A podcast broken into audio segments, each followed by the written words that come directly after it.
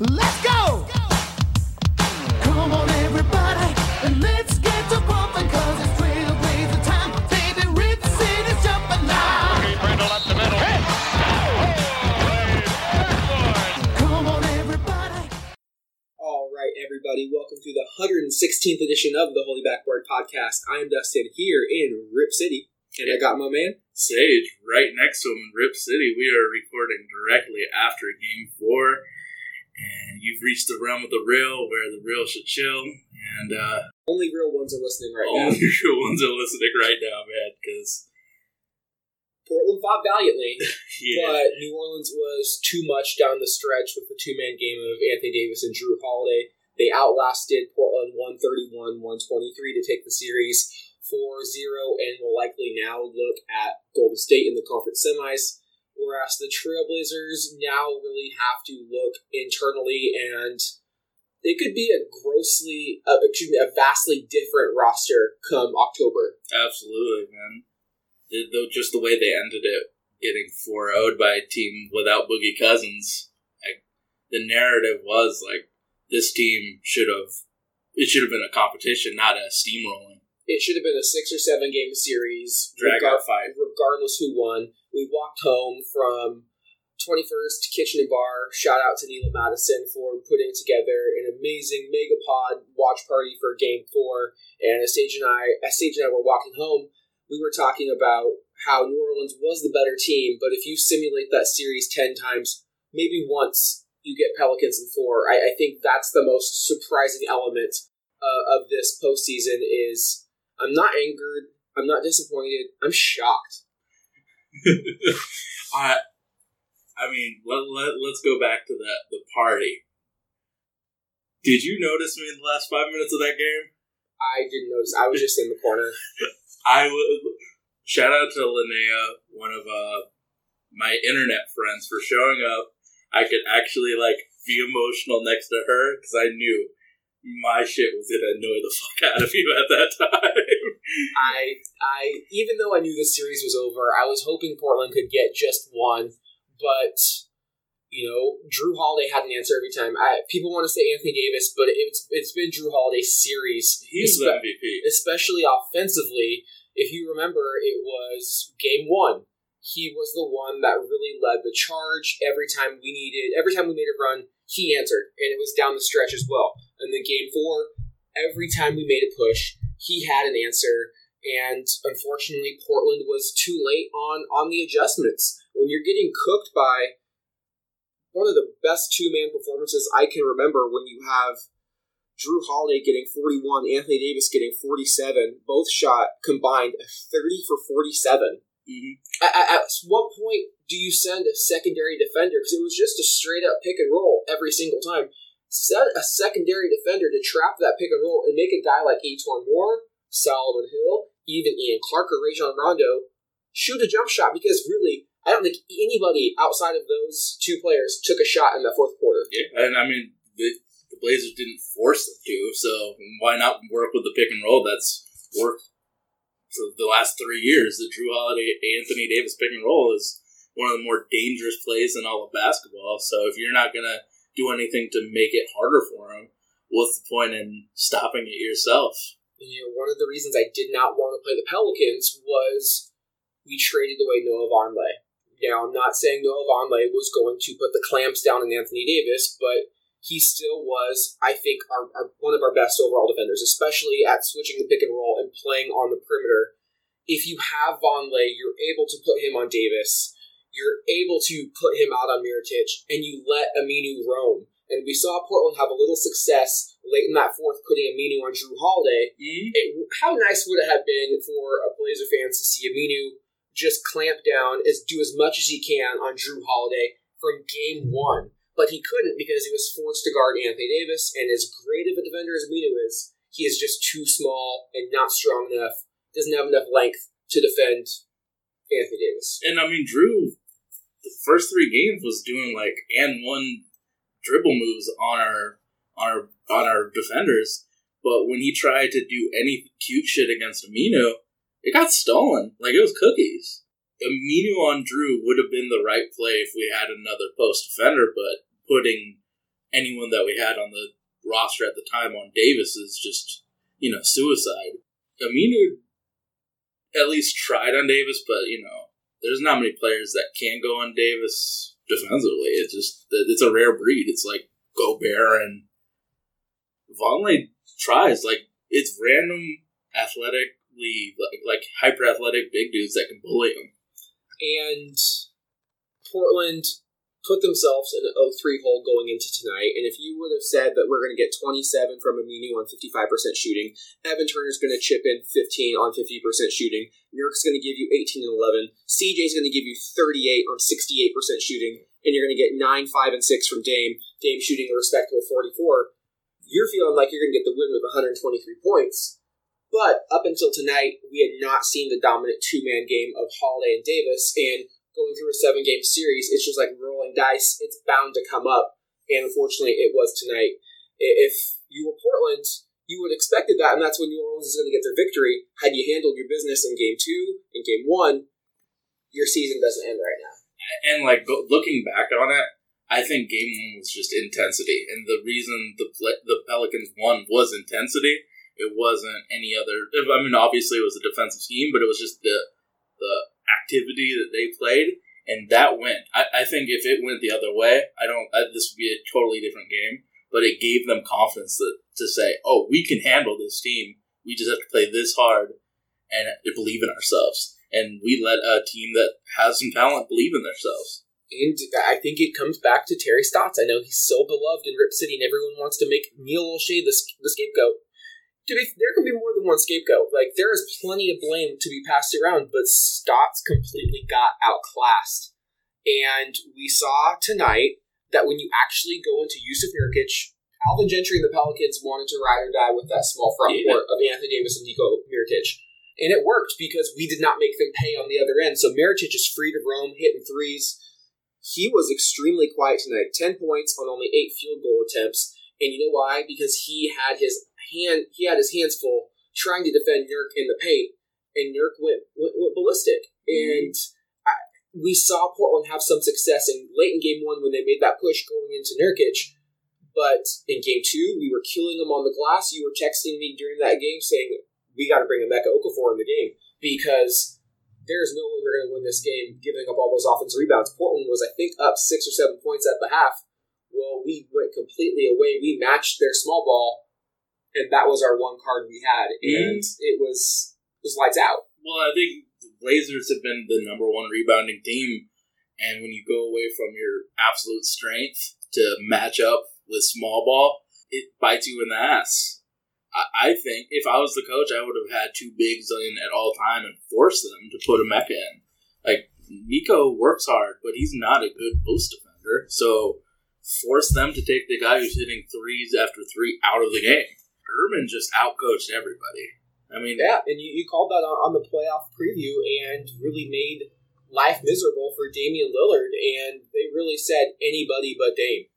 And uh, again, as we were walking back from the watch party, it was kind of frustrating to see that it was actually CJ McCollum that had more success isolated against Jrue Holiday than, than Damian Lillard. Not saying CJ's better than, than Dame, but he, he has a different movement. movement. Exactly. He's a little bit more shiftier, a little bit more kind of Crafty. yeah, he's just very crafty. You know, they call him Crafty James, you know, for a reason. And he was able to utilize the in and out dribble, the the hesitations, the quick chains of motion Mm. to get to the basket and finish. And this was one of the best games I've seen CJ play. And it was a lot of quick decisions, quick movements.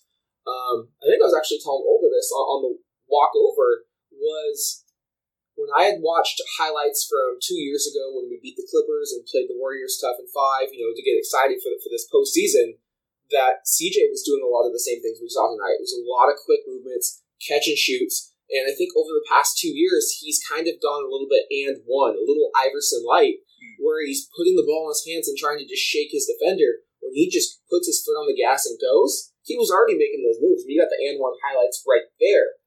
It's just frustrating it took up until the third or fourth quarter of game four to, to realize maybe let's ISO CJ and let Dame play off the ball rather than continuing to run a high pick and roll where it's just basically Arms. basically hot potato. And but it is what it is. Portland is now going home. And Sage, what do you think? Did you see anything else? I mean, we could talk about the bench, but I think that is going to be a huge pain point for the Trailblazers going into the offseason because they only got six points for, from their bench. And I like Zach Collins not taking shit from Rondo. I mean, Zach definitely has fight to him, and I think he is going to be a nice player, uh, especially defensively. He's really got to go to the gym and work on that three. Teams are going to give him that shot. He needs to make them pay. Um, Wade Baldwin looks looks pretty good. Shabazz didn't play at all. I did notice he had wraps around his ankles. He's I, I think he's been dinged up, but it's not really being reported on because he's he's regressed quite a bit since the probably since the All Star break. I mean, he was one of our better guards December and January. Um, Pat had deer in the headlights. Ed Davis was completely neutralized, and Evan Turner, you never know really what you're going to Yeah, it's like yeah. I, I'm just proud that it showed like Ed showed some fight. Uh, Al-Farouq, I loved how he fought. Like you could tell he wanted to win every single game. He was like the only person that absolutely tried every every possession. I mean, the game plan that New Orleans drew up forced Al-Farouq to be a star player, and it, he hit a good amount of threes. It just he forgot he wasn't Steph Curry in some moments and bricks them. I mean, yeah, but you're never going to complain when you get 11 of 20 field goals, 5 of 11 from 3. I mean, 27 points. That That's that's the complete opposite of letting Aminu beat you. Mm. Like, he made them pay every single time. But it wasn't off catch and shoot threes. He took it in and did his weird Euro step. I mean, when you put up 123, the offense was not the problem. The offense was what I expected from this Blazers team. Just defensively, we didn't have an answer. We didn't make adjustments. And now you go into an offseason where your your GM's on the hot seat. I, I have to imagine that Terry Stotts is on the hot seat. Portland has lost 10 straight playoff games, including five at home. And when I said the stat after game one, it was seven straight, and everyone was like, well, yeah, because they're all from the Warriors. Well, we'll look at it a little bit more closely now because it's been two different franchises that have really punked us. And Paul Allen needs to really look in the mirror and say, is this Dame and CJ backcourt going to work? I've wanted it to work so hard, Mm. but you're not trading Damian Lillard, and really he's your only realistic trade chip. Now, I'm not saying trade CJ at all costs. I, I do think you have to be more open, and if it's a beneficial trade for your team, I mean, you may have may have to look at that because you look at the Western Conference. Golden State's not going anywhere. Houston's not going anywhere. New Orleans is still very young. Who knows how they're going to be with Cousins if Cousins is even healthy? But we know right now they're better than Portland. Minnesota was better than us before Jimmy Butler went down. Utah's young up and coming. I mean, so I think those are four. Portland could be in that five through eight. But is that where you want to be if you're a Trailblazer fan? Like, we've done this for six years. We had a really strong team in 2014 and 2015. Unfortunately, injuries and Lamarcus Aldridge cost that team to really hit the reset button. I mean, I think it might be time for, you know, this has really been the post Lamarcus era Mm. for the past, you know, three or four seasons. And from what I've seen, it, it's it's not super fun having the Rip City roller coaster regular season and then going into the playoffs and basically it's a re, it's, it's a rerun. Like we we've all seen the, this this performance. Like this is nothing new. Like this this shouldn't shock us that this happened. I mean, I still am in the fashion it happened, but if you were to say Pelicans win in six, I'd be like, yeah, that, that's a realistic. Well, the thing I have issue with stats is playoff is all playoffs are all about adjusting to the circumstances, and for whatever reason, it might be stubbornness. We did not adjust to the circumstances of what New Orleans was throwing at us every possession, every time we did a pick and roll, and New Orleans was able to adjust, and that's why they won. They had a good game plan, stuck with it, and when stuff didn't go well, they adjusted on the fly. And Captain Terry Stotts wasn't allowed gonna let that stuff go. He was gonna be the it was gonna be the same team every single game, except you know they made it interesting in the fourth quarter. So if Paul Allen does pull the plug on the Stotts experiment after six seasons. Well, I've been begging for that for three years. who I have some candidates, but who would who would be some some people you would like to see interviewed to be but? I, I mean, Bud is my number one. Coach Budenholzer is number one. Why? The way he makes his team, they play as a team. He develops talent. He can coach players up. I have, I- we have talented guys that aren't getting the right coaching. I mean, like we don't have a big man coach. I think, and I'm, Bud is one of those guys that is willing to work with other people to make the team better. I mean, obviously he's from the Popovich coaching tree, which is a big bonus in my book. And two, people want to say, "Oh, the Atlanta Hawks head coach, really?" Well, They won sixty games two years ago. one, they gutted their team, and two, they did win sixty games with Al Horford as their best player. So uh, let's not let this season be the the end all be all when they were trying to lose. So aside from Budenholzer, another pop disciple that I would love to give an interview to is Becky Hammon from the San Antonio Spurs.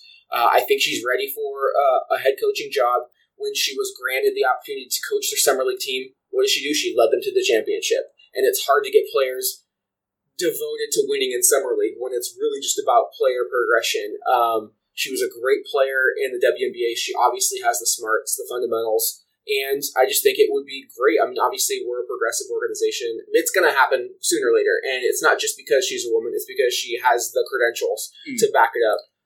I, I mean, another Spurs disciple is if we are keeping Nurkic, I would love to see what Ettore Messina can do with him because he's like Who's currently coaching the Spurs right now? right now. After the unfortunate passing of, of Coach Pop's wife, Erin. So I mean, like, m- Ettore about big men being active.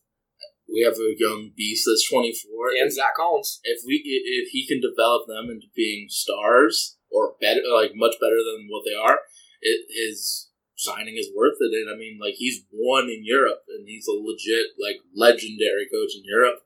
Let's see if what he could do with Portland. You know, I would also two other candidates I would like to see. One, I've been on the David Fizdale Oh, bandwagon for a long time. Anybody who comes from Erik Spoelstra through Pat Riley and really gets the sign off of a LeBron James, like he did an amazing job in Memphis, and Marc Gasol essentially got him the axe, which I thought was unjust. And then if you want to kind of again be a trailblazer, give Jay Wright a shout out. I mean, the mm-hmm. guy doesn't win with superstars. I mean, he actually goes out and recruits guys that are going to play three or four years. He's not really a one and done coach. He's won two of the past three national championships, and look at Boston. They took a they took a chance on a college coach named Brad Stevens from Small Butler University, and Brad Stevens is now a top three coach in the NBA. So I know people are saying, "Ooh, that's a lot of risk. He could be worse than Stotts." Absolutely, but we know this is Stotts' peak. Yeah, right here. like we've we've plateaued with where we're at. I'm willing to roll the dice and just see what else is out there. Well, it, it's it, what is the goal of this organization? Is it to win a championship, or is it to be a fun playoff team that gets bounced embarrassingly in the first round? If the if it's the latter, sure, let's keep Stotts. But if you're trying to improve as a team and as a unit, let's try a. a a Stephen Silas. That's my boy. It's been my boy for the last three years. Oh my god. Did you see Batsy's got hops. spot. Dustin's cat just jumped over. Your size 15 Air Force One. Yeah, so props to him. That was very distracting. Sign him. Sign him, dude. sign him up. But Stotts isn't the only one that goes that that get that we get to play the blame game with. I think Neil Olshey.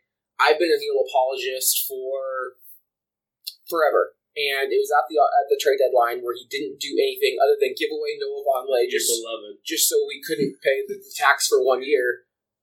That's not sitting well with me. I mean, And- it's just saving his boss a few hundred thousand. Yeah, and he has he's stubborn. Like he's drafted his guys, and he's not, and he's not going away from it. I, I feel like he's too invested in the situation. I think it's time for him to go. I, I just I want to see change overall. Um, I want Sam Hinkie. I don't know, necessarily think we have to do the whole process thing, but again, as we were walking back, I was like, Sage, he was right on a lot of things I gave him shit for. I gave him shit for drafting uh, Joel Embiid, who I thought was injured. Yes, he was, but it paid off. I gave him shit for trading Elfrid Payton for Dario Saric when Saric was two years away from coming over. Well, Saric is now a beast. You know, he was smart enough to take on Carl Landry and Nick Stauskas in exchange for a pick swap when the Sacramento Kings were not going to be good, you know, a few years down the road. Like he Found Robert Covington out of like Middle Tennessee or something. It wasn't like a big school, so he can find talent. It, it sucks. Like this is like the the normal way that people would sign people is to raid the Spurs cabinet, but it's been raided three different times. Like I I, I, Dell Demps was the Austin Toros GM when he got signed to New Orleans. I mean, that Spurs cabinet is raided. So if, if I'm a fan, the first two steps I want to see are changes up top at the coach and GM level. I don't think you need to make wholesale changes on on the roster.